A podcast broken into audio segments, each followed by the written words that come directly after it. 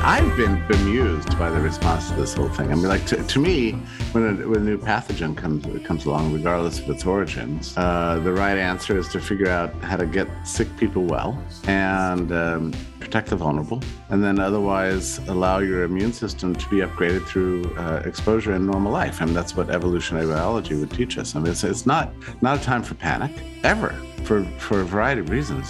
Panic does nothing good, and and and yet we tried this experimental technique of, of lockdowns and then tried to cover up for the failure of that with uh, v- vaccines that were uh, very poorly vetted, you know, horribly messaged, and then uh, and then went further once as people were skeptical. Like, I'm not sure that I want that shot. They said, "Oh yeah, well here's your mandate. Now you have to get it." Um, and then when the mandates uh, failed, uh, now you've got this long litany of egregious failures that have led to all kinds of other crises. And and now you've got a ruling class that's like, well, pay pay no attention to those failures. Just now now uh, rally around the Ukrainian flag and hate on Putin. You know, so it's all a it's all a, a distraction, really. welcome to the New Flesh Podcast, the podcast you deserve. My name is Jonathan Astro, and with me is the spectacular Ricky Allpike. Ricky, what's up? What's up? Uh, I'm pretty excited. We've got we've got a big guest in the house for an interview today. Um, hopefully, uh, everyone's heard of the Great Barrington Declaration, but if you haven't, uh, you will by the end of this podcast. We're talking to uh, Jeffrey Tucker. Let's do it. Jeffrey A. Tucker is the founder and president of Brownstone Institute, a non-profit organization focusing on public health, economics, and the philosophical foundations of freedom, with a particular focus on post-pandemic rebuilding. He has served as a columnist for Forbes, uh, founder of the Atlanta Bitcoin Embassy, senior distinguished fellow of the Austrian Economic Center in Vienna, and research affiliate for RMIT University Blockchain Innovation Hub in Melbourne, Australia. Author of thousands of articles in the scholarly and popular press, and eight books in five languages. He speaks widely on topics of economics, technology, social philosophy, and culture. Jeffrey, forgive us if we've missed anything out from your extensive and impressive biography. Uh, welcome to the New Flesh podcast. Uh, thanks for having me. I, I hate introductions. It's just ridiculous because I'm, you know, people judge me based on what I say right now, not, not, not this, that, the other thing. So, but thank you. Well, look, Jeffrey, you're a research affiliate for RMIT University in Melbourne. Now, given its insanely authoritative COVID policies here in the state of Victoria, are you still affili- affiliated with RMIT or have they cast you out uh, uh, with the great unwashed? Uh, you know, they haven't thrown me out, and you know, it's it's a kind of a different topic. You know, the this whole question. Let me turn this off. Whole question of uh, uh, COVID policy and blockchain. There's really different things. Um, but uh, so my relationship uh, there has always been about trying to understand the theoretical foundations for blockchain and ledger ledger style uh, technology as it fits into history and current technological innovations and that sort of thing. Um, public health and and COVID policy is another matter entirely. So my friends there, I don't even know what their positions are. I, I suspect they're against the lockdowns, as any rational person should be, but I don't know that for sure. Well, uh, with with the war in Ukraine uh, dominating the media currently, are we in danger of the COVID nineteen panic being being memory hold? Do you think? well, you can call it a danger or a, or a deliberate plot. I mean, you know, I mean, uh, all these things are connected. And yeah, I was thinking the other day, um, uh, you know, the way that that Western corporations have responded to, to the Russia Ukraine conflict, which is uh, you know far more uh, complicated than just purely a, a, Manichaean sort of paradigmatic, you know, good versus evil uh, situation. There's a long history here and a lot of complications. But for Western corporations to resort to this sort of virtual signaling, you know, sanctions like, oh, I'm, we're not going to sell uh, uh, vodka, we're not going to sell hamburgers to the, the people of Russia. We're going to we're going to go all in and, and fly the Ukrainian flag and so on. You know, I think I think part of this is an extension of the training that people got during lockdowns. You know, it it was okay. Here comes a virus. What should we do? Well, let's just shut shut everything down. Let's just be brutal in our response and and and destroy enterprise, uh, and and that will make everything better. I would say the res- response to the Russia Ukraine war has been very similar. It's you know like shut down trade, shut down commerce, close everything down. You know, let's just stand up for what's right. You know, and and then the, then the, the the snake in the garden will go will go away. You know, we'll just drive Putin out of office. We'll we'll we'll drive SARS-CoV-2 into oblivion. You know, with our strength and our and our will. So it's it's all connected. It's all it's all related. Also, I know that Australia is experiencing an astonishing inflation right now. I was looking at your central bank data on on how the central bank uh, has been trying to cover up f- for the for the economic collapse uh, uh, that was deliberate and imposed in this in, in the spring and can, you know of 2020 and continues to this day with rolling lockdowns and that sort of thing. I mean, poor Perth, you know, um, is is dealing with this right now, uh, and and you know you're going to get everybody in Australia is going to get COVID. I'm I'm sorry to report this, but everybody's going to get COVID. That's always been true. And every competent epidemiologist, immunologist, virologist has known that from the very beginning. So this is a, an egregious policy. And now, uh, because of the central bank uh, uh, policy choices, plus massive supply chain breakages and the cutting off of travel and trade and everything else, it's producing a, a, a, a, terrifying inflation, you know, all over the world. And I, that's my understanding that, that Australia is also being hit by this, you know, and and uh, it's it's so the, everything's linked. I'm not sure that people understand that, but but it's all connected. I mean, we've seen one trajectory, you know, over 24 months. You know, this, then this, then this, then this, and boom. You know, we've got inflation plus a, a public health crisis plus war. But why is there this seeming reluctance to take an accounting of what went down over the last couple of years. At least, at least that's the sense we're getting here in Australia. Mm-hmm. Oh, well, I, I, think it has to do with uh, uh, the fact that, that so many mistakes were made, and all the experts were incredibly wrong, and this is unbearably obvious. So, under these conditions, you can either apologize and beg, beg forgiveness, or just hope it all is forgotten. You know, I, I think that's uh, that's what's going on here. You've got a, a, kind of a ruling class that is terrified of the anger from the from uh, from from underneath, you know, from the people, which has been growing. You know, initially everybody kind of went along, and this is my sense of Australia.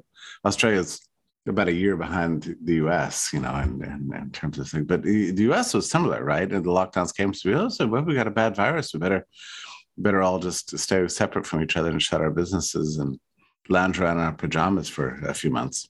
But then after a while, people began to get suspicious. And it's like, well, wait a minute. We've had pandemics in the past. We had them in, we had one in um, uh, 2009 and in um, with H1N1. We had them in 2002 and 2003 with the SARS-CoV-1, which I, Australia experienced to some extent, uh, but never came to the US.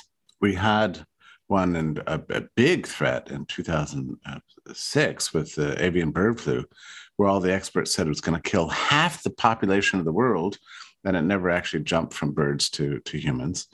Uh, we we had one previous to that in I have to think back. I think a long time went by, but I think the most before that there was 1968, 69, which was uh, awful. And then we had 57, 58. We had 42, 43.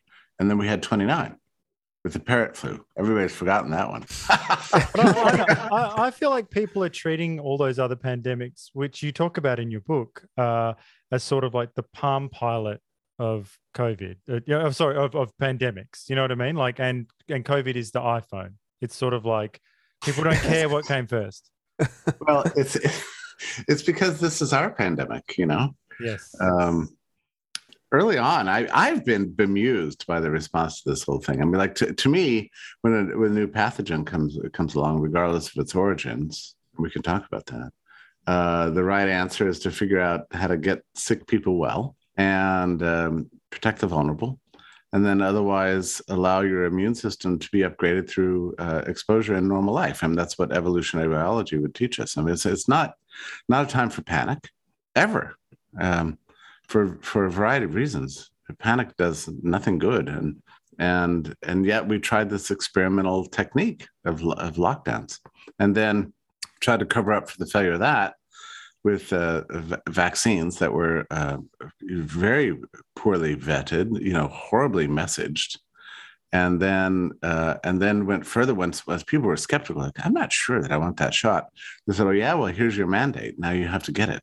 Um, and then when the mandates uh, failed, uh, now you've got just this long, this long litany of egregious failures that have led to uh, all kinds of other crises from economic to cultural to social economic you know just everything.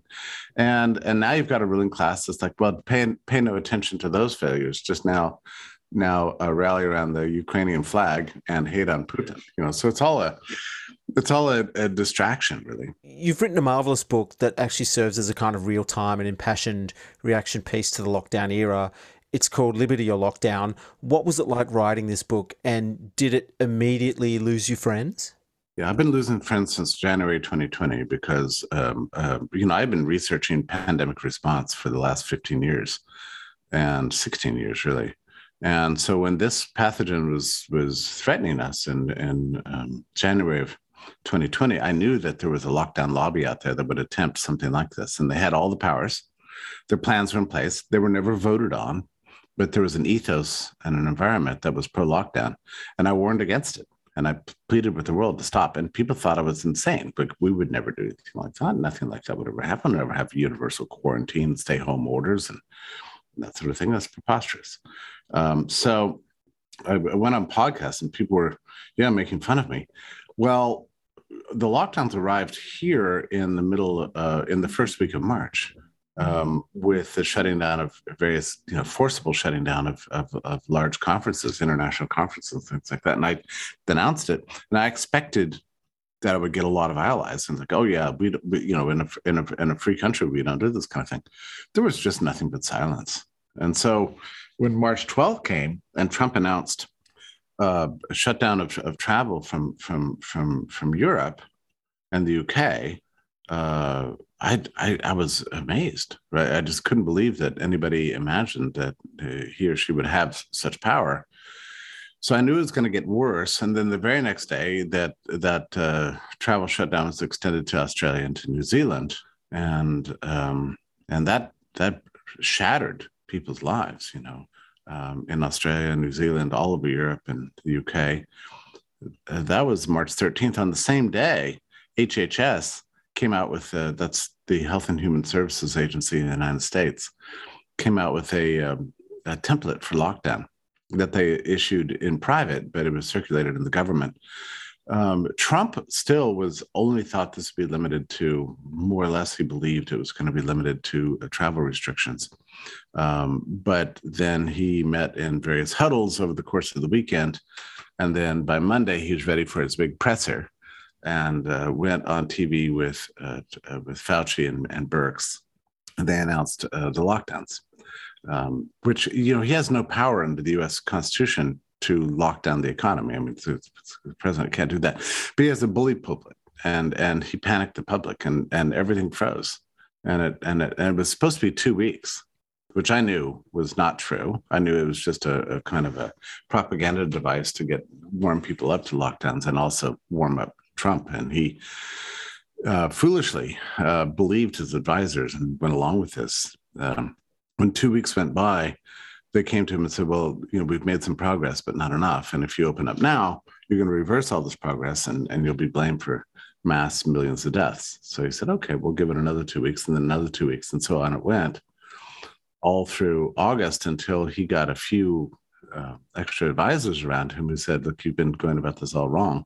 And he changed his mind. But by then, he had lost complete control of the government.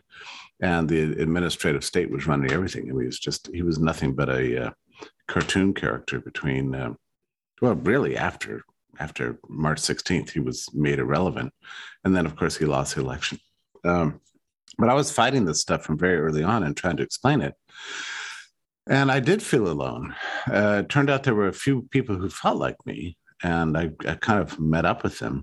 But it took a long time. I mean, this is, you know, September of 2020 before I kind of met other people, other intellectuals who were against the lockdowns, and they weren't um, uh, of my my libertarian leanings at all. They're just, you know, good public health people. And then, of course, you know, came came the Great Barrington Declaration, which was shot down by the federal government. But it's been very destabilizing. Probably uh, you know this uh, because the people you thought were with you were not with you. People you thought were your enemies were with you. Um, I, I, think it's led to a, an enormous uh, upheaval in philosophical and ideological and political alliances. I don't think the world will ever be the same, actually. Mm, yeah, yeah, hundred percent. I've definitely seen seen that. Uh, yeah, friends and family, yeah, that are pro lockdown. Yeah, it's hard to, uh, yeah, it's hard to deal with them. I remember walking around the block because all we could do in those five lockdowns you know that lasted just so long you know yeah it was two two years of like you know of this process. And i remember walking around and it was only recently when i read read your book um uh that i said to my wife i re i said all the stuff that that you were saying and and she was it was it was one of those things that she was like oh my god we were saying that two years ago you know? And uh, we, we were just all alone, you know, mm. uh, uh, spinning around on this rock, uh, you know, in our on our little walk around the block that we were allowed to do at night. Uh, and so it was really it was, it was, quite moving to read your book again. Actually, it was it was helping me cope a little bit. well, and it's a it's a it's a passionate book, and I, I kind of appreciate it because it's not a careful book. You know, it's it it really is sort of rip roaring.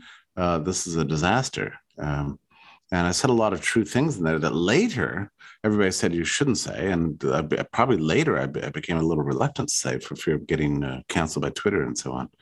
Um, but I'm glad that book exists because it, it, it was my real time responses to, to what was happening in the world and my, my dark sense of you know, that we're going to go from full medieval here. We're going to reverse 500 years of progress, thanks to the idiocy of, of politicians and the millenarian hysterics of, of their public health advisors. You know, and I think you have one of those. Let's see, um, you're in um, uh, uh, uh, Sydney, right? Is your main city? Yes. Um, one of the, I think it's Melbourne, who has that Dan Andrews guy, right? Mickey's, Mickey, Mickey's in Melbourne, and I was in Melbourne for, for Dan Andrew Dan Andrews' reign uh, of terror. Yeah, yeah. So I don't know what Sydney, probably Sydney has his, his equivalent, but uh, um, uh, Dan Andrews just just you know completely lost his mind. I mean, he he he he spoke every time, every press conference as if he was absolutely sure of the science, and it was just deeply, deeply embarrassing because he was motivated by some other ideological agenda of some sort. And um, but nobody could stand up to him because he had all the power. So I hope Australia figures out a way to fix that problem. Well, he said, "Start." You'll like this, Jeffrey." He, he goes uh, when someone questioned the curfew, the 9 p.m. curfew. He goes, "Yeah, well, sorry, sorry, sorry that you can't go out and you know buy some milk after yeah, after 9 p.m." so there you go. He says you don't need to. Yeah. You know? Yeah, it, and and and then when he issued the edict that uh, you can't ever take off your mask, uh, it, uh, and so you can't drink, right? So he said, you know, your pop up. What did he call it? If you're on the footpath and and there's a, a pop up uh, bottle o. I don't i don't remember what it's you know funny australian words. Uh he said you know that that has to go co- completely. He's a puritan right? He mm-hmm. did really tried to re- reverse uh, modernity. And you know under the full conviction that he was he was controlling this the spread of this virus which which i think we should know by now that that that uh, is an, an impossible thing to do. Uh, I mean, more ridiculous even than Dan Andrews was uh, Ardern from from New Zealand. You know, who's who's I, I, think by now you know on the verge of complete disgrace because her cases are through the roof and they they had this hilariously you know rationalistic uh, system where they were going to trace track and trace every single appearance of the virus and classify it according to uh, you know who introduced it and who passed it on and that sort of thing and know, it's really stigmatizing the the uh the, i've got an idea the, we'll we'll put stars on people's arms and uh, we'll, we'll put them in lines and we'll, yeah. put it all in big ledgers. It'll be great. Yeah. And it was funny because they had such low infection rates because, and I think actually her lockdowns did like work on quote unquote uh, temporarily to, uh, counterfactuals are very difficult, but, uh, but, but the line is flat, you know, for basically two years until, until recently. But she has all these bureaucrats that are assigned to track and trace every um, every appearance of the virus. So there's all these theories like where, where did where did that virus come from? Oh, it must have come must have come from from a box, you know, that was you know floated in on a barge or something, or you know some some bad people were, were uh, having sex in in the quarantine facility or something. I don't know what, but. Um, but now it's funny because you you, you can look at New Zealand because these bureaucrats just continue to do exactly what they were supposed to do all along, you know, which is like classify every infection based on on its origin. So they have about six categories of, of origin, you know, like direct contact, neighborhood spread, was it, you know, some traveler coming through, whatever, because they're really determined to crush the virus and and then of course now it's just like through the roof and it's going to get much worse. I mean it's going to get way worse but it's already just through the roof. So you've got this two years of flatline and then and then this hockey stick at the end and they're all color coded according to the track and trace system of finding out the origin. And and the, the last little peak that they're going through right now is colored yellow and you look at the map and at the bottom it says uh, yellow means under investigation. I can't figure it out. So I don't know where this virus, you know. Sounds so. like an epic waste of time, Jeffrey. Yeah, right. so true. Well, it's just it's just so sad for the people in New Zealand, you know, and and mm. Australia too. And you know, it's funny. I can tell you from an American point of view. Um, you know, we've always felt a real deep kinship with with Australia. You know, um, you know, a sense of friendship, and you know, you're our sister country. You know, um, except better educated um, and nicer. You know, um, uh, that's the way we've always thought of it. And then to see Australia go absolutely nuts, you know, is is enormously depressing. And it's also very easy for Americans to otherize Australia. You know, it's like, oh, our friends, how come they went so, you know, utterly bonkers? But Americans forget that we too, you know, went utterly bonkers, just for a shorter uh, duration. Australia was able to keep up keep up the fantasy for much longer because it's it's an isolated uh, island, you know. How, how, do you think this has affected our reputation as, as Australians on, on, on the world stage? Like, what do Americans largely think of what's happened here? Uh, well, as I say, it's very easy to otherize other people's response to it, but, but most Americans think Australia has just gone nuts. And we used to think Australia was a you know a sister country with you know that prized freedom, and to see Australia just locking down completely and these rolling lockdowns and the mask mandates and the vaccine mandates and everything, it's it's chilling and it's broken uh, American um, affections for Australia. Like every American I ever knew wanted to go to Australia and brag, you know, about, oh, my time in Sydney, oh, my time in Melbourne, oh, my time in Perth, oh, Brizzy is the best place ever, and that sort of thing.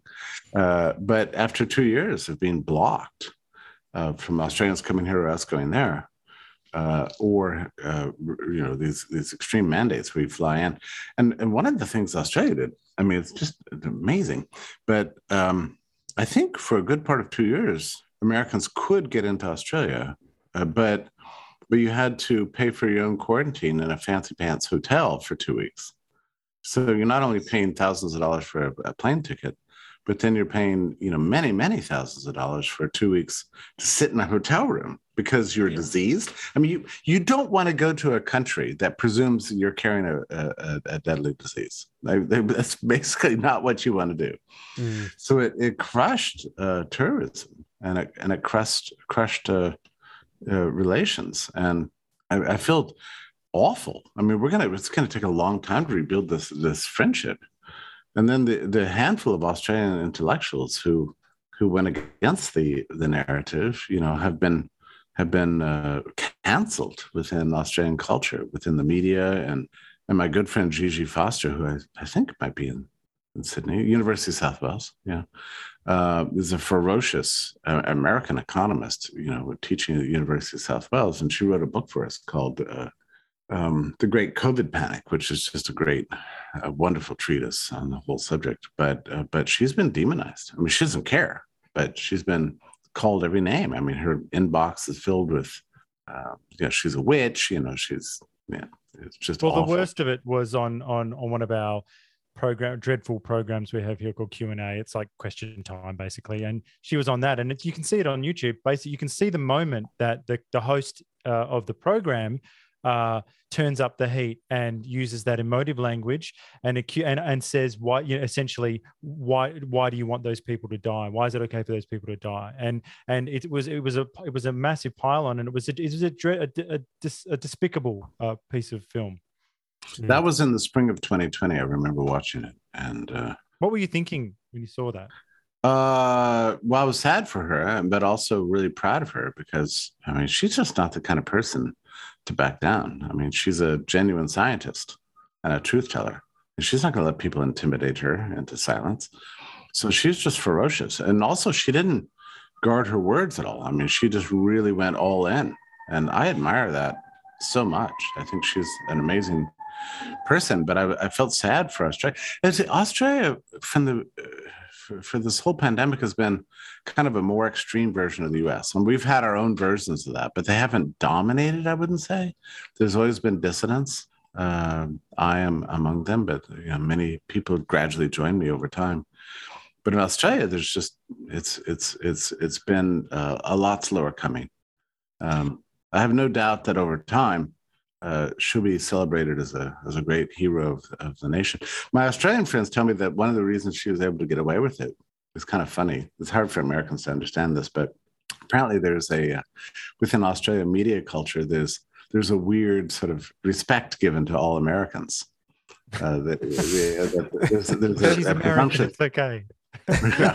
there's a presumption that that Americans, you know, have it all have it all going, you know. Well, no, and because so whenever you speak, it sounds like you're in a movie to us. So we we yeah, so we sit true. up and we go, oh, it's like The West Wing. Yeah, we, you know, like or something, you know. and we think we think uh, all, Australia, all Australians sound like Crocodile Dundee. So,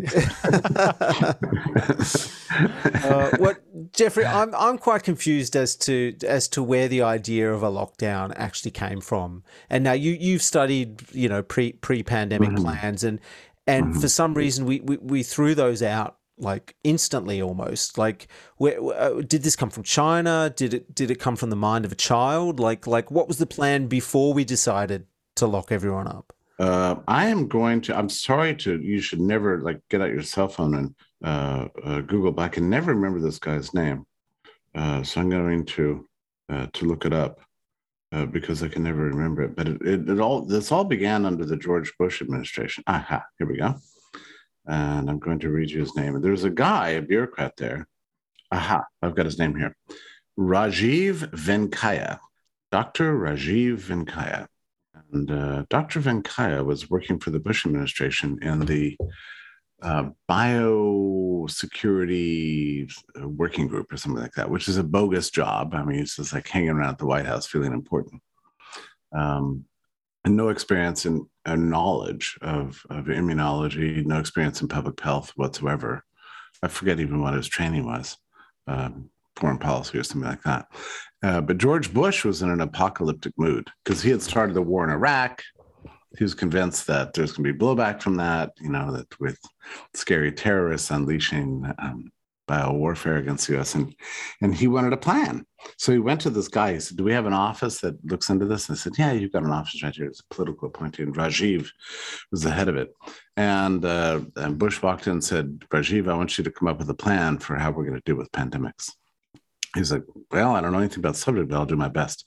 So he contacted a, uh, uh, he got in contact with a guy who was working at a, a laboratory in New Mexico on a government grant, and who was a computer programmer. Um, and they said, you know, how do you think we should deal with pandemics? And he, he didn't really know. But his daughter at that time was in middle school, and she was doing a science program, a science meeting, and she had come up with a plan for avoiding cooties, which is I'm not sure what you call them in Australia, but these are like yeah, it's girl um, germs. Girl germs. Girl, like, girl No, girl gems. like like cooties. They go cooties. Like like it's yeah, like cooties. You know, right. I mean, they call it uh, something else in the UK. I forget now what. But every every nation has its own version of this sort of fictional virus that girls have or boys have, and so you have to avoid people. So she came up with a model of avoiding people, and she said the worst problem with cooties. That's not her language, but you know, with with uh, infections is the school bus because you have to sit right next to boys, and they give you these diseases. So she said, you know, what we need is a model of human separation. And her father, it was all fathers are to their 12 13 year old uh, precocious uh, daughters you know was you know incredibly deferential oh sweetheart you have really come up with something brilliant here and so he got to work modeling her uh, disease avoidance um, scenarios and presented it to rajeev and they and they got another recruit who's Carter Mecher, who is a a, a, a consultant to the Veterans Administration, which is a, the government hospital system for for the military, and he used to be an emergency room physician in Chicago. So something went wrong in his career because you don't go from private practice as an emergency room physician to a VA consultant, you know, that quickly. Um, but the three of them said, "Well, you know, the president really wants some big." plan. So let's let's give it to them. And they thought they had invented uh, pandemic planning, and they bragged about it. Like we're inventing pandemic planning. And at some point, Carter Mecher said, "But you know, isn't it strange that there's all these experts? There's millions of experts on public health and." immunology and epidemiology all over the world. How come nobody else came up with that?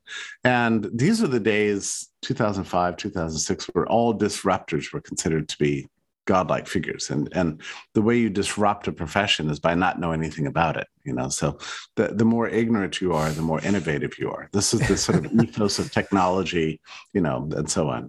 Don't tell me i don't tell me what i can't do. You know i'm i'm actually uh, the less i know the more i can achieve you know this is sort of the steve jobs effect you know and uh, i want to be able to operate my computer by rubbing a a disc on my leg, you know, just don't tell me I can't do that.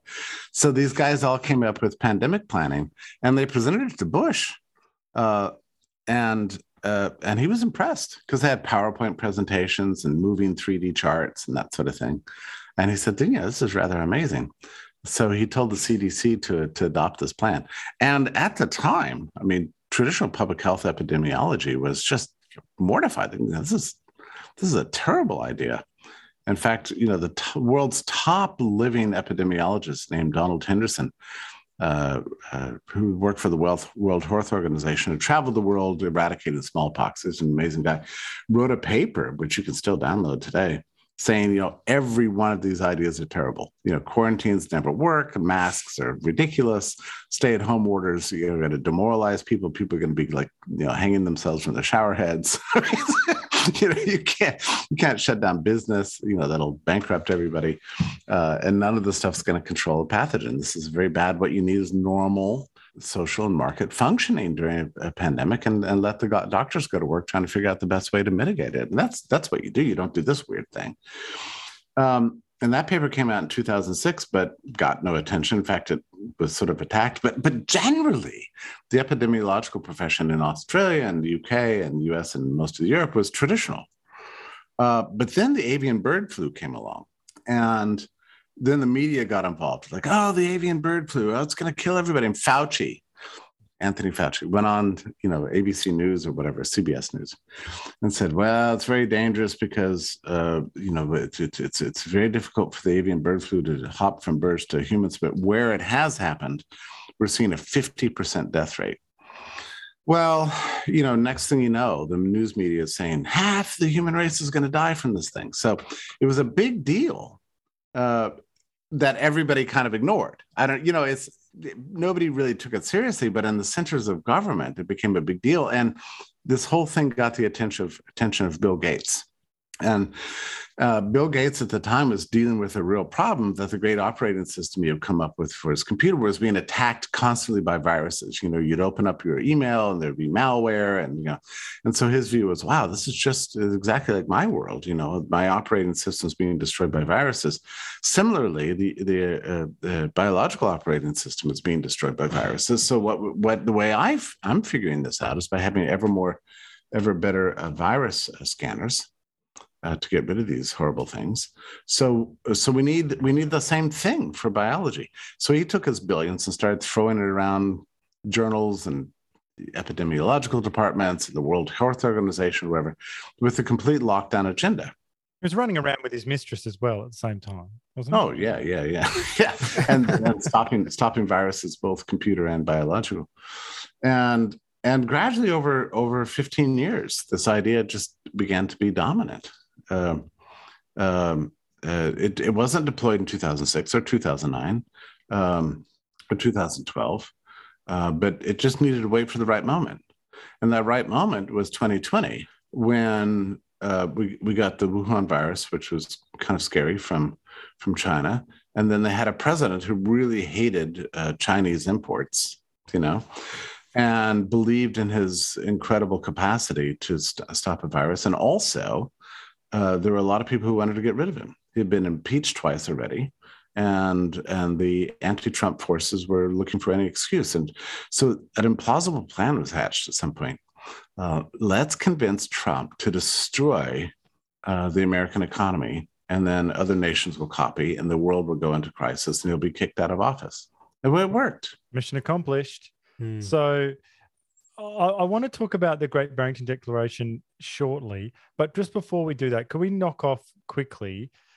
Just, just since you wrote your book, uh, what, what are in in terms of um, the biggest myths of, of the COVID era? So, like in your in our pursuit of truth, let's i want to be able to discount anything we can so for example like cloth masks we know they don't work so what, what would you say are a list of things that are you know we can say are that were total backflips lies or bullshit?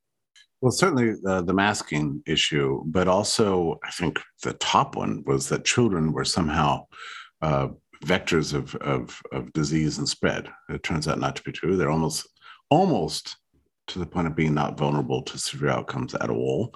The CDC just downgraded its its list of uh, childhood deaths from COVID by 25%.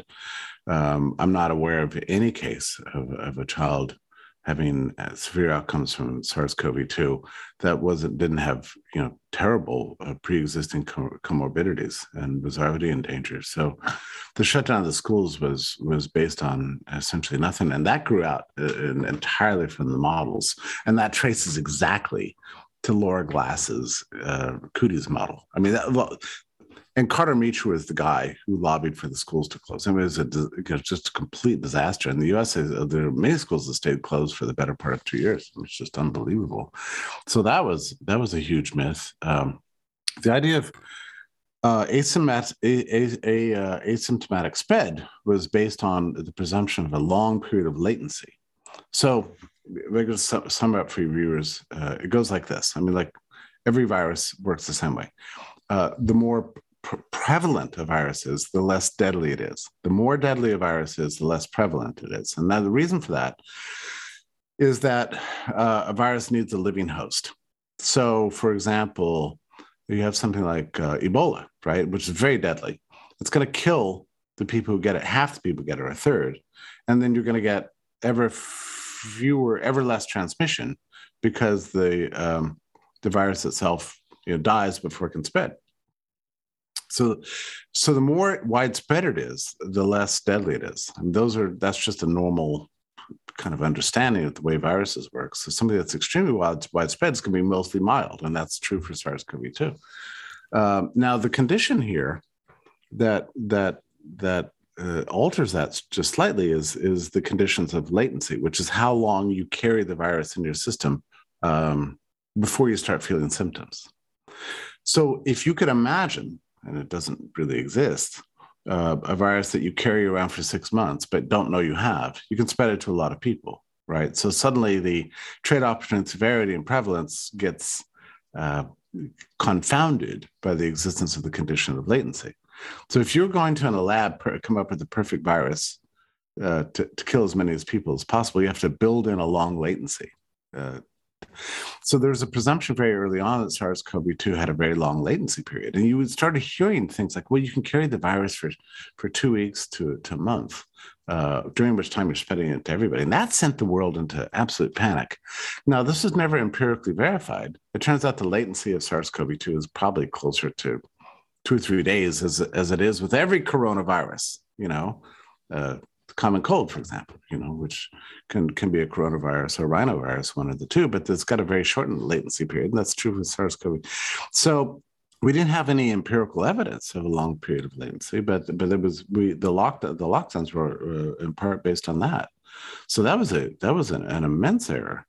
And then you had, I mean, I'm bumping forward in time, but then the vaccines came out, and the public health messaging on that was crazy. I mean, the, the, everybody said that, oh, the vaccine's going to fix everything. It's going to stop infection, stop spread, and it's going to last forever. I mean, that that was, you know, like like measles. Um, well, the vaccine, if you look at the emergency use authorizations, at least in the US, I don't know what happened in Australia. Um, I suppose you use Pfizer, Moderna, and AstraZeneca. I'm not sure, um, and J and J. But AstraZeneca was banned in the U.S. Uh, Pfizer got the ear of the politicians. Uh, Moderna less so, and J and J was always the sort of the the, the stepsister. And and at some point, J and J was withdrawn because it had produced blood clots or whatever.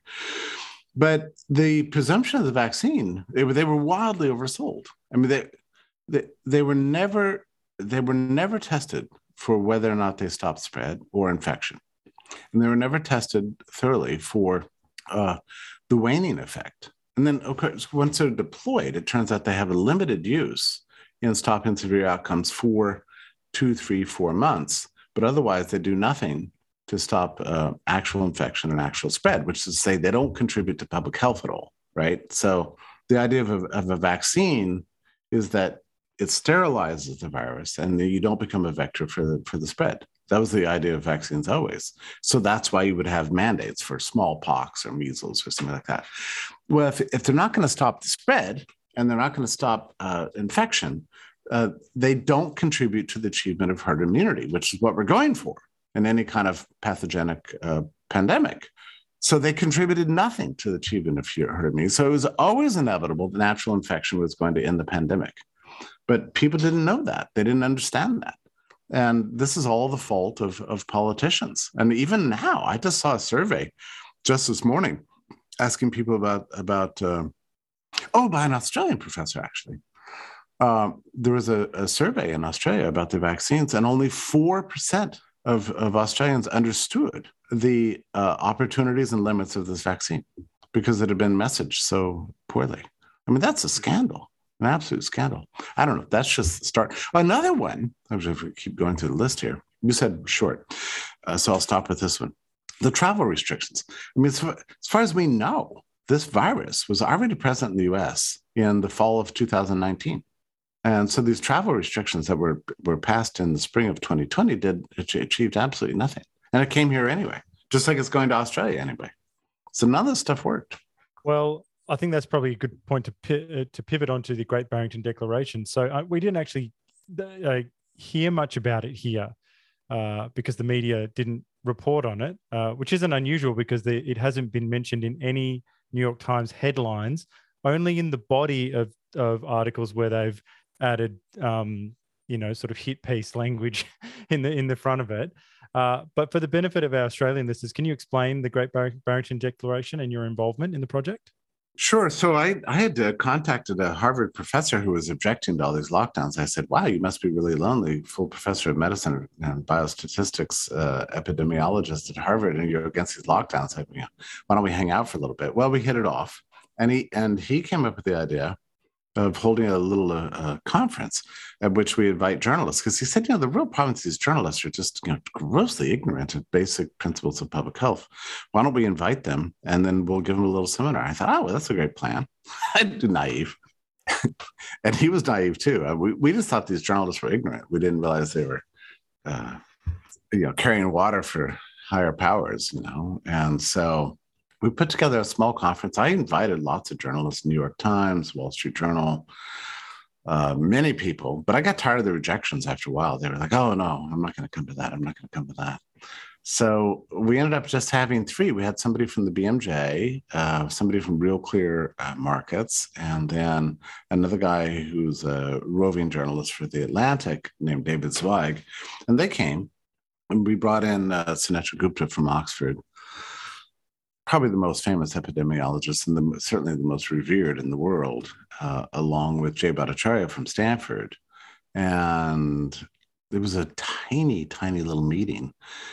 And but they all hit it off really well. And we realized that the world was in crisis. There was no letdown for lockdowns. And so somebody had to say something.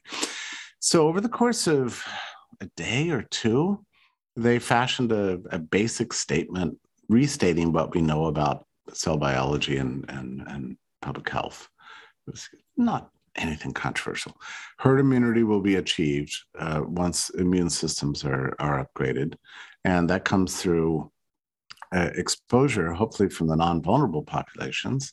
And during which time we should protect uh, vulnerable populations much as much as possible. We know precisely who those are based on data from from January all the way up to the present. We know precisely who the vulnerable populations are, and they need to be they need to be they need to protect themselves, and that's what public health should be about.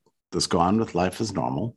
Let's get to the end of this sooner rather than later. That was all it said.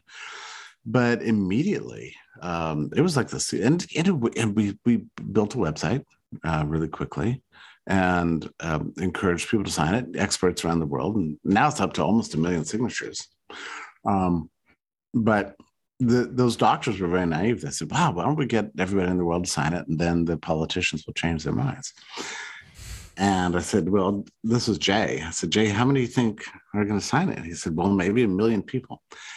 I don't think I said it at the time, but I'm, you know, I have a long career in technology and public uh, marketing and public relations and editorial stuff. And I thought, if a million people sign these doc this document, we've got a lot of problems. that, will, that will that will generate a frenzy like we've never seen before.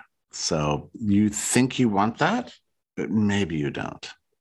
So we deployed it, and sure enough, you know, yeah, it, it really, and we know now from from uh, FOIA request emails that um, that Collins at at NIH, NIH and uh, Fauci uh, at NIH, um, along with a handful of others, really, really just plotted a, that smear campaign. You know? Personal. It got personal. Yeah, as did. well. Mm. It did. It did, and still remains that way. I mean, it's just, and we're still getting information about this stuff all the time. I mean, uh, there's a Yale epidemiologist who um, is very closely in contact with Fauci and Collins, these guys, who just this last December uh, wrote them an email, you know, complaining about the Great Barrington Declaration. And Fauci wrote back and said these people remind, remind him of uh, the people who denied AIDS, you know. So, so it's it's going on. It's been going on for for a year and a half now. That sort of organization. The Wikipedia entry is is quite something. mm. it, this thing is performance art. Like it's filled with pot shots. It's got pseudoscience uh, mentioned. There's a huge epistle from Fauci. Uh, he calls it dangerous and right. nonsense. Um, they've tried to tar and feather the whole thing. They've used Trump climate denialism, the Koch brothers, the whole kitchen sink, right? And like there, as you said, there are people who clearly wanted this thing, uh, uh, and everyone involved. Deep Six, we know who some of them were, but but why did it become political so quickly, and what was driving this negativity? Well, I think what happened was that the uh, ep- epidemiological profession that was very closely tied to power had engaged in these extreme actions that really fundamentally violated human rights and disrupted society like has never been done in many lifetimes. And in fact, in all of human history, we've never seen anything like a global lockdown like this. It was, it was egregious, and so, so their actions were so extreme they became fanatical in trying to stop and silence uh, dissent about it because. Um, you know what they did did not work. That's a huge problem. And so there's a psychological element. You're also you're asking questions i can't really answer but do i have my suspicions? Yeah.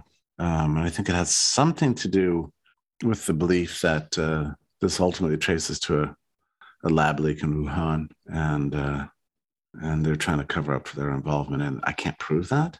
I have a lot of evidence of it. But i think in the end we're going to find out. Well, I, I don't really understand some of the criticisms. Like, why is focused protection and shielding vulnerable populations? Why is that seen as impractical, but locking down cities of millions of people is seen as perfectly reasonable? That seems topsy turvy to me. Well, this is one of the reasons that they very early on started, you know, had to suppress the information concerning uh, the huge disparate impact of the virus. You know, I mean, even just like last week, Jen Psaki, who's the uh, spokesman for, for Biden, said we don't know if uh, SARS-CoV-2 has a uh, more or less severe impact on the young versus the old. We don't know after two years. We don't know. The only thing we for sure know. So they had to present this as a universal threat to everybody. Like, if you get COVID, you are going to die.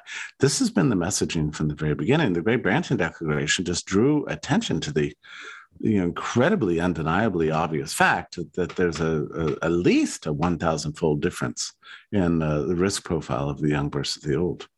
And you know that should impact uh, the public health response. That was their theory, but they couldn't ever admit that because, as you say, the uh, public health response was was was uh, a, macro. It was a, all of society kind of response. So everybody should avoid the disease, and it was crazy. I, I remember um, it was April or May when Rajeev called my phone. Rajeev, you know, the, the guy who now works for this, I think he's going on his third vaccine company called my phone and I didn't really know who he was. He introduced himself as former head of virus control at uh, at the Gates Foundation. I was like, wow, that's interesting. Um, uh, but um, I kept asking him the same question over and over. It's like, okay, we lost. So he wanted me to stop condemning the lockdowns. He's like, you need to stop this. This actually happens. These people call this, these heavies actually call you up and say, like, oh, just lay off, would you? Come on, just just get on board with lockdown. It's good. You like your apartment, Jeffrey. Yeah. That that actually happened to me. So, wow. you know, I invited a, a, a coworker into my office. I said, I think you need to hear this conversation because I don't want to mischaracterize it. I need at least another witness. Uh, but I talked to him for the better part of maybe 30 minutes, 45 minutes, something like that. And the whole time he's like, you need to stop condemning these lockdowns. Since these lockdowns are great. Um, I said, I, I look, I I've seen a lot of harms, but uh, from these lockdowns, all my friends are demoralized. People, you know, can't get haircuts, can't get dentistry. I look, what the hell? And he said, no, but well, um, but you don't understand. It's a, it's a technique for virus suppression. And so I kept asking him. I said, well, okay, let's just say there's no collateral damage whatsoever uh, at all, and everybody's fine with being locked down and forcing the working class to deliver you know the groceries to your front door and you know all this kind of stuff. They say all this stuff is fine. What happens to the virus? Now my understanding is that every pathogen that's ever existed still exists. There's only one that's been eradicated and that's smallpox. Um, but apart from that eradication is very difficult. That took several hundred years. Um, what happens to sars-cov-2 where does it go? Does it just get bored and retire. you know, retire on a, on a beach in Florida. I mean, what, what the hell? You know, what what do you think is going to happen to this thing? And he said, "Oh no, it's all just in the math. You know, if you drive the R naught below one, then one person doesn't transmit it to another person. One person transmits it to 0.8 persons, and then 0.6, and then 0.4, and then it just falls to zero." And I was stunned by that, and later thought about it because I didn't really think about this at the time, but you know what he's doing is mixing up a numeric description of an effect and thinking that it's a cause, right? So, like if it's raining outside and you see a bunch of people walking with umbrellas, and then you see that they've all put away their umbrellas, and also you notice that the rain is stopping, you think, well, that's the way to stop the rain. Put away your umbrellas. I mean, it's a very similar kind of like logical error, right? So I mean, it's just dumb. It's just dumb. But and then I was challenging him on that. And somebody goes, look, look, we're just what we're going to get is a vaccine. And then I was shocked because this was the spring of 2020 when I knew that there had been never a successful vaccine against the coronavirus. I knew that there would be leaky, that the variants were too were were coming. You know, I mean, every virus comes with a kind of a penchant for changing clothes. I mean, some just are happy to wear the same costume all the time, like uh, measles or uh, smallpox. They're very stable viruses from which for, for, from which you can vaccinate. But coronaviruses have a huge wardrobes and they're impatient. They change clothes all the time, you know. And uh, so I knew that you can't you, you come up with a vaccine. This is why we've never had a vaccine against malaria, for example, which is a parasite. But but it just changes all. It change, changes too rapidly. As soon as you develop a vaccine for one variant, there's another variant, and so on. So I knew I really had grave doubts this would ever happen. Uh, but in any case, even if it did, I, you know, I mean, our history has told us that these things things take five years, and so I've got a guy on the phone telling me that we could be locked down for as much as you know uh, five years, and he was okay with that. And then the presumption was that the vaccine itself would eradicate the, the virus. So this is this this this man talking about the phone was crazy. A crazy person.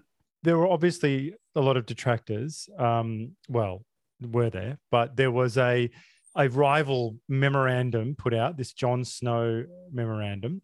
Mm-hmm. Uh, now, they have a slightly different perspective. They countered the uh, the GBD in some ways, agreed with with uh, the lockdown uh, with some of the your assessment of the lockdown measures. Uh, but the but what I was thinking about this, didn't the authors of that memo, and people can read both of them, of the John Snow one, didn't they accidentally do what the what the Great Barrington Declaration was trying to do in part, which was to kickstart a reasoned debate about a course of action at a time when governments were making unilateral moves and like all dissent was being silenced?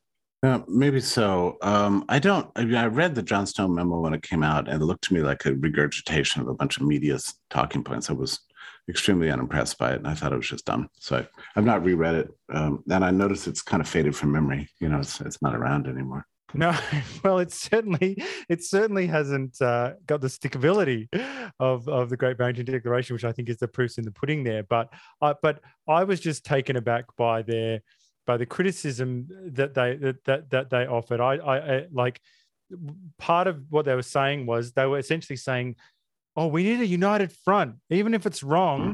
We just got to mm-hmm. be saying it together." Mm-hmm. That's the mm-hmm. point. Well, it's also strange because John Snow himself was a very interesting guy, right? He's this uh, British epidemiologist who, uh, during cholera outbreaks in the 1880s, uh, everybody in in London was pursuing a kind of a medieval uh, theory that you know the um, cholera is just everywhere. It's in the air you breathe, and if you and if you go outside and and to the wrong block, you know the, the air is filled with cholera. There's a miasma theory of disease, and John Snow very helpfully pointed out, well, as far as I can tell, it all you know the cholera is coming from this one uh, dirty dirty uh, spring over here. I mean, like all the outbreaks are are mostly centered on the people who are using this particular water source of water supply so there might be some might be the cholera might be in the water you know? So the, let's investigate that. Stop demonizing people and panicking people and use science. Well that's you know so that's exactly what the authors of the great barrington declaration were doing with uh, sars-cov-2 let's figure out what this pathogen is like how's transmitted who's vulnerable to it and and disrupt society as little as possible in the course of its um, erratic, uh, not eradication, but through its the achievement of endemicity. And, th- and that comes only through herd immunity, which is a concept that was developed in the 1920s, you know, based on an, an empirical observation of, of how it is that pandemics become endemic. You know, how does a virus become a manageable annoyance rather than a, a, a deadly disruptive society? And that's what they were proposing to do. Um, I think that there was a funny way in which the Great Barrington Declaration was wildly misunderstood uh, and it wasn't long. I mean, it's it's it's like what a thousand words or something, but people wouldn't read it. They thought it was a let it rip hmm. approach. Oh, just let it rip. That's what Colin said. You know, what just, is this oh. expression? Let it rip. This this gets this gets said over and over again. I don't know where this has come from, and it really it's code for what you're saying is like you know just kill everyone or something. Let's kill them all.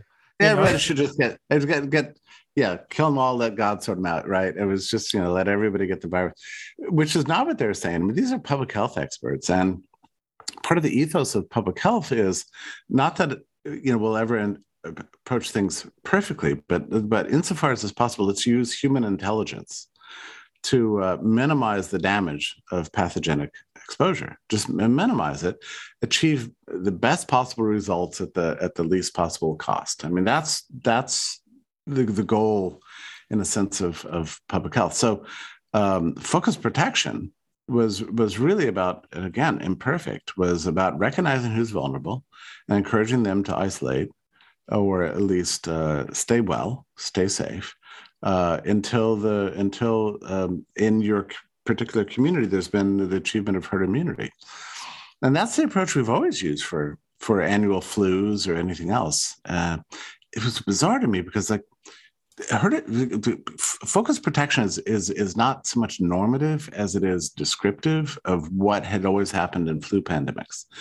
Um, and if you have parents that are above a certain age and people above a certain age say 60 70 let's say 70 not 60 uh, okay. Uh, you get these magazines and I was like no living well into old age, you know, but and they always tell you when the flu season's coming, and they advise you to not go to the Justin Bieber concerts or you know, I mean, they, they you know, they, they, it's pretty good advice, you know, and and the idea is that the pathogen circulates, and and young people are not vulnerable, to, you know, to it, get it, and then it, it achieves endemicity uh, and herd immunity, and herd immunity protects you. So the idea is not the idea of herd immunity is that not everyone needs to get sick. Some people can avoid the pathogen while you know um, everybody else's immune systems are, are basically upgraded. And then and then some people don't have to upgrade their immune systems through exposure and can go around uh, living a normal life. That's that's that's herd immunity. It was a, a, theory that was discovered basically in the 1920s so it's a, a fairly modern insight but it's very helpful for understanding how you uh, uh, preserve as many lives as possible in the event of a pandemic.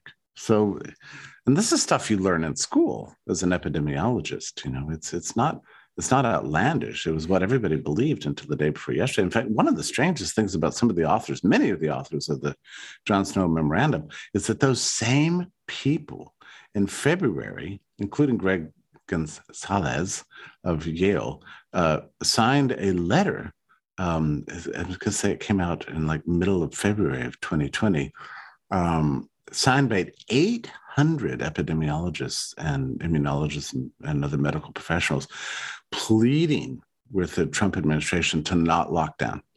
Don't close travel, don't shut businesses, don't mm-hmm. close schools. And 800 people signed this letter. And that was conventional wisdom. The problem is they all changed their minds within two weeks. Yeah, sounds like a grand conspiracy of some sort there.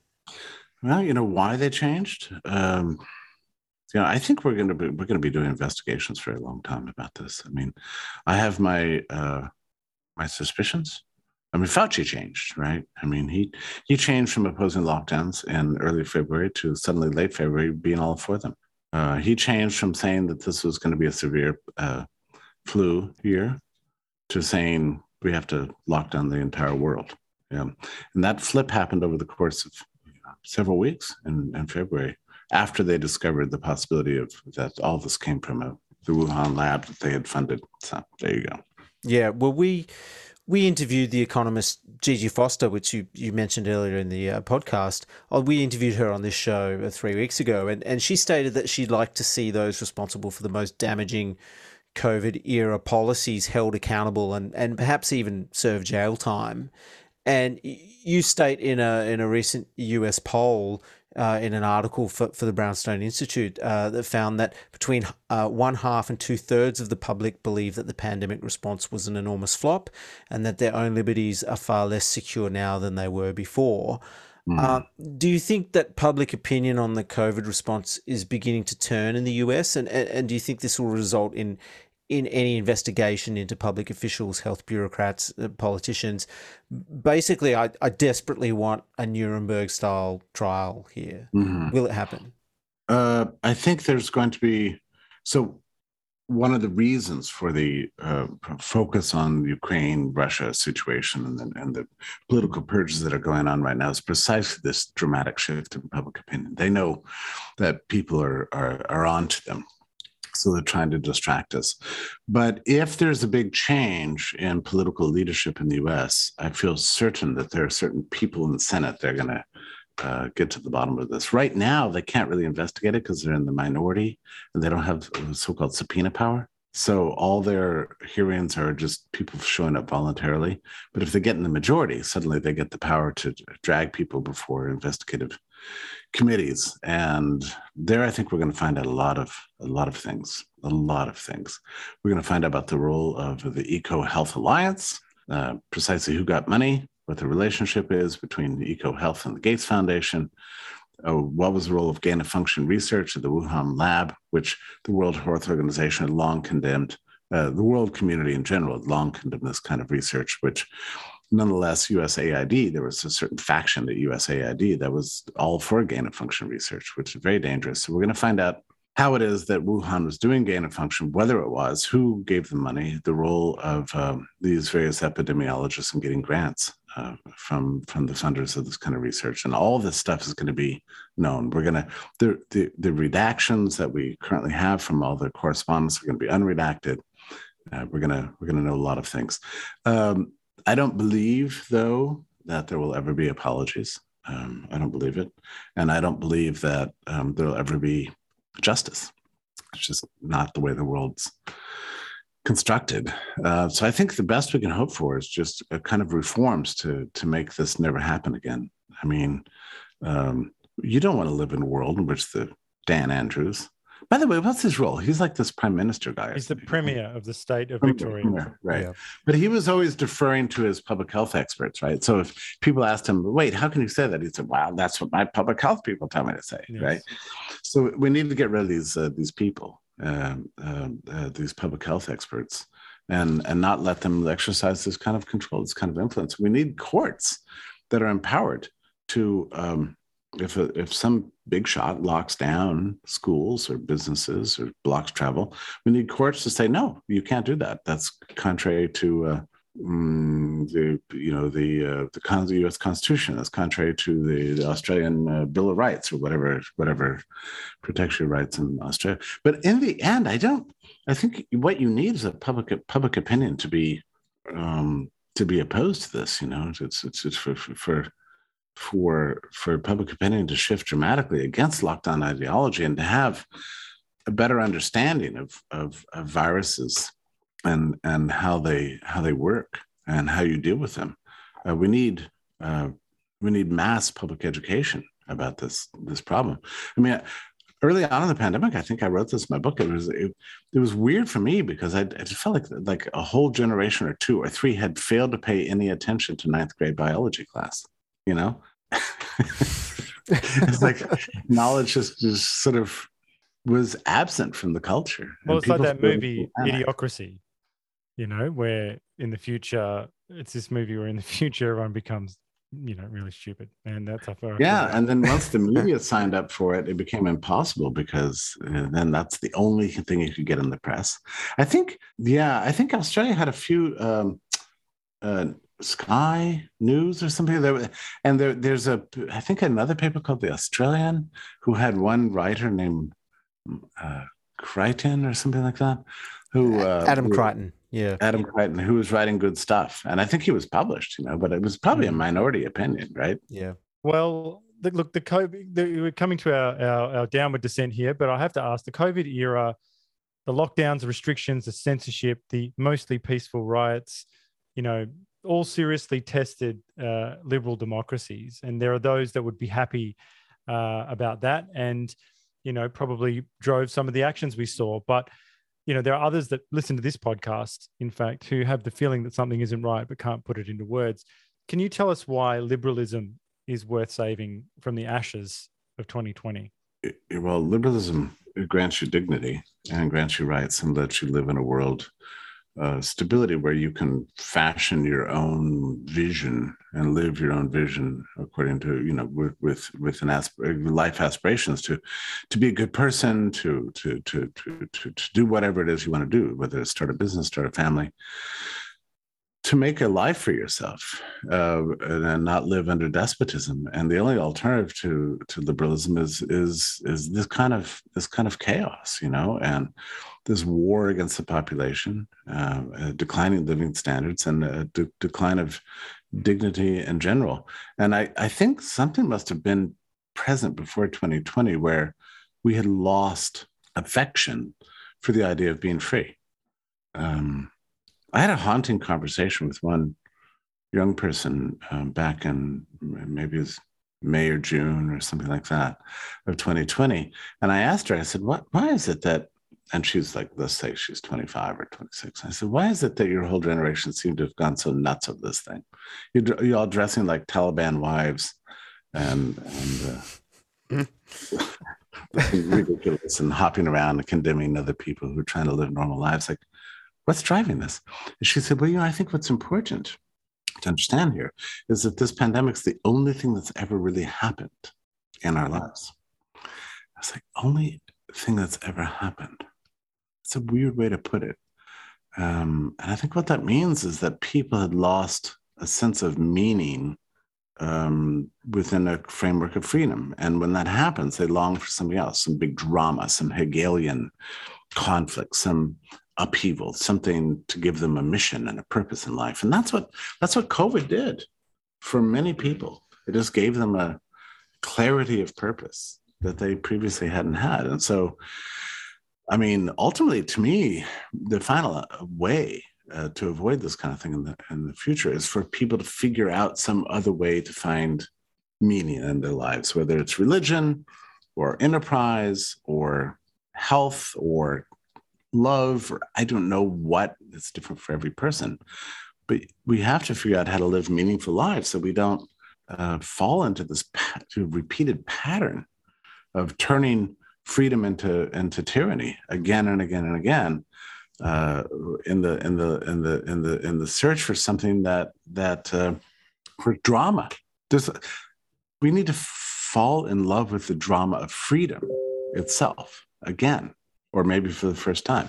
That's the only thing that's going to protect us in the future. And maybe that comes through reading Viktor Frankl. Maybe it's a spiritual writer. Maybe it's uh, Jordan Peterson. I don't know, but something has to happen to to give people purpose uh, b- beyond just following some dictator like Dan Andrews.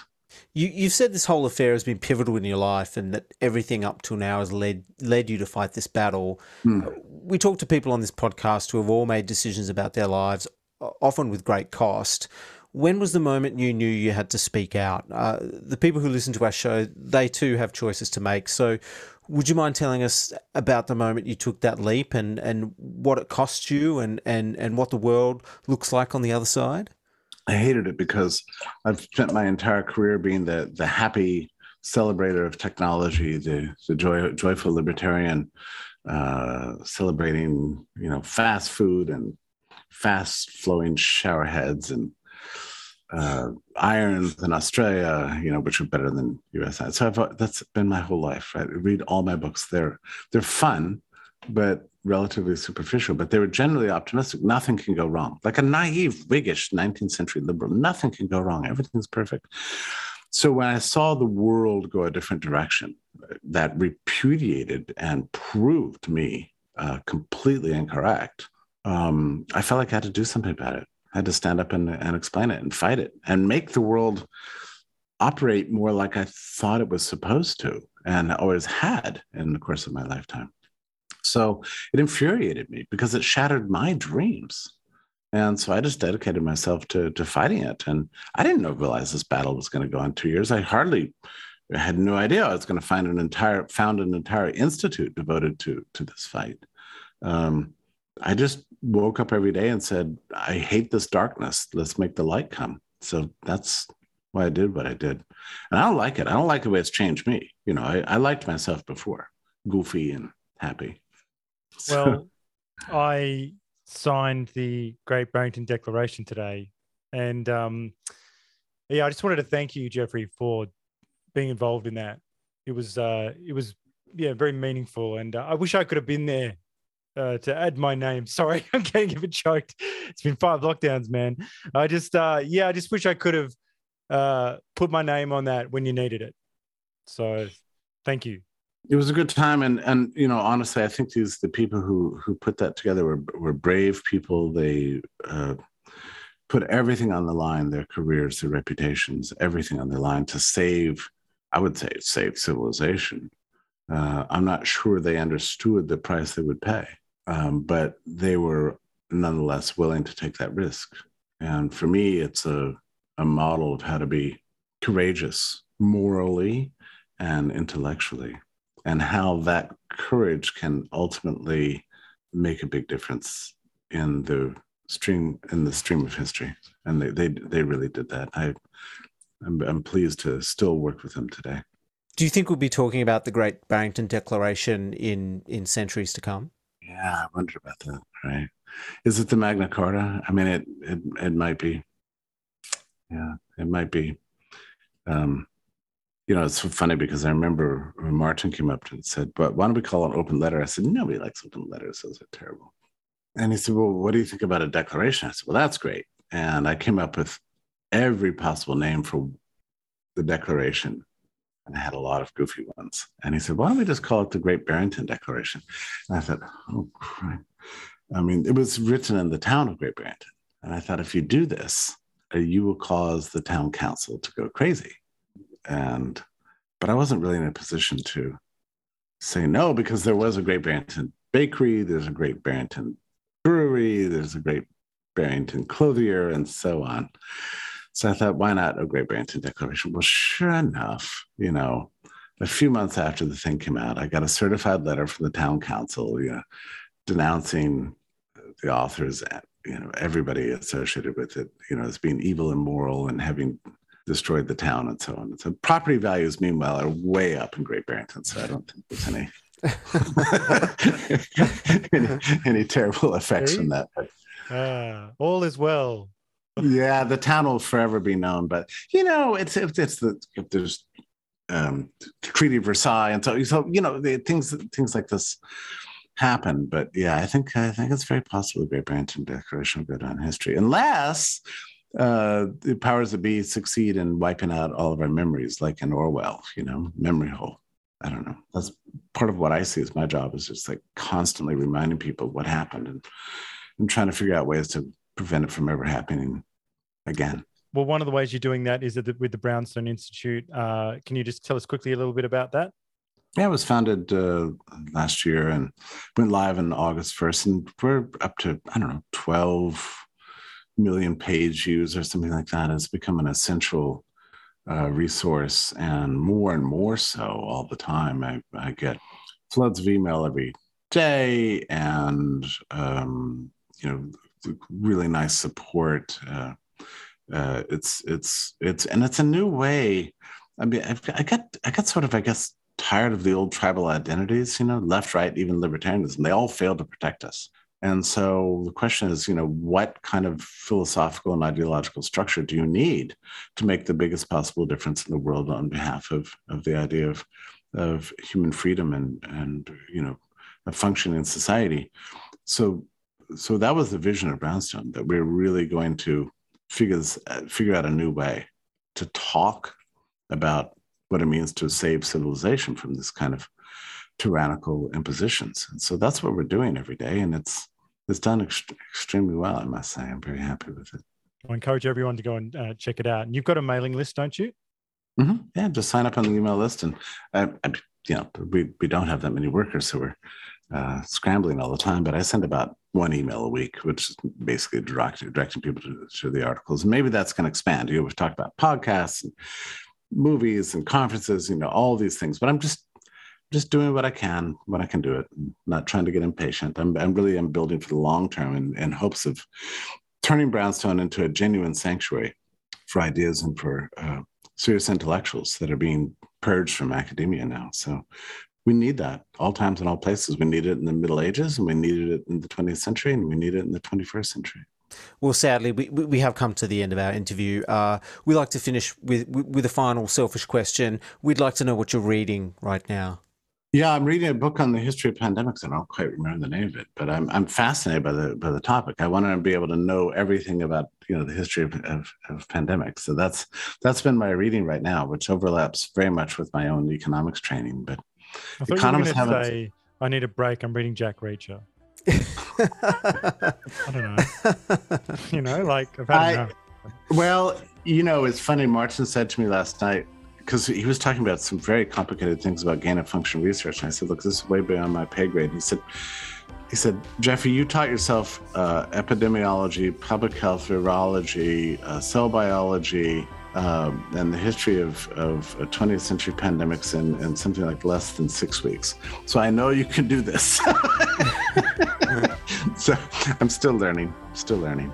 Well, uh, what do we say? Thank you so much, Jeffrey, for being so generous with your time. And uh, I know this episode is going to do very well. oh, good. I'm so glad. Thanks, thanks for thanks uh, for having me, and I very much appreciate being in contact with you. And let's just try to try to keep hope and look forward to the end of this. And I look forward to coming back to Australia. Oh, absolutely. Yeah, we'd love to show you around. Yeah, definitely. Thank you so much. Thanks, Jeffrey. All right, thank you.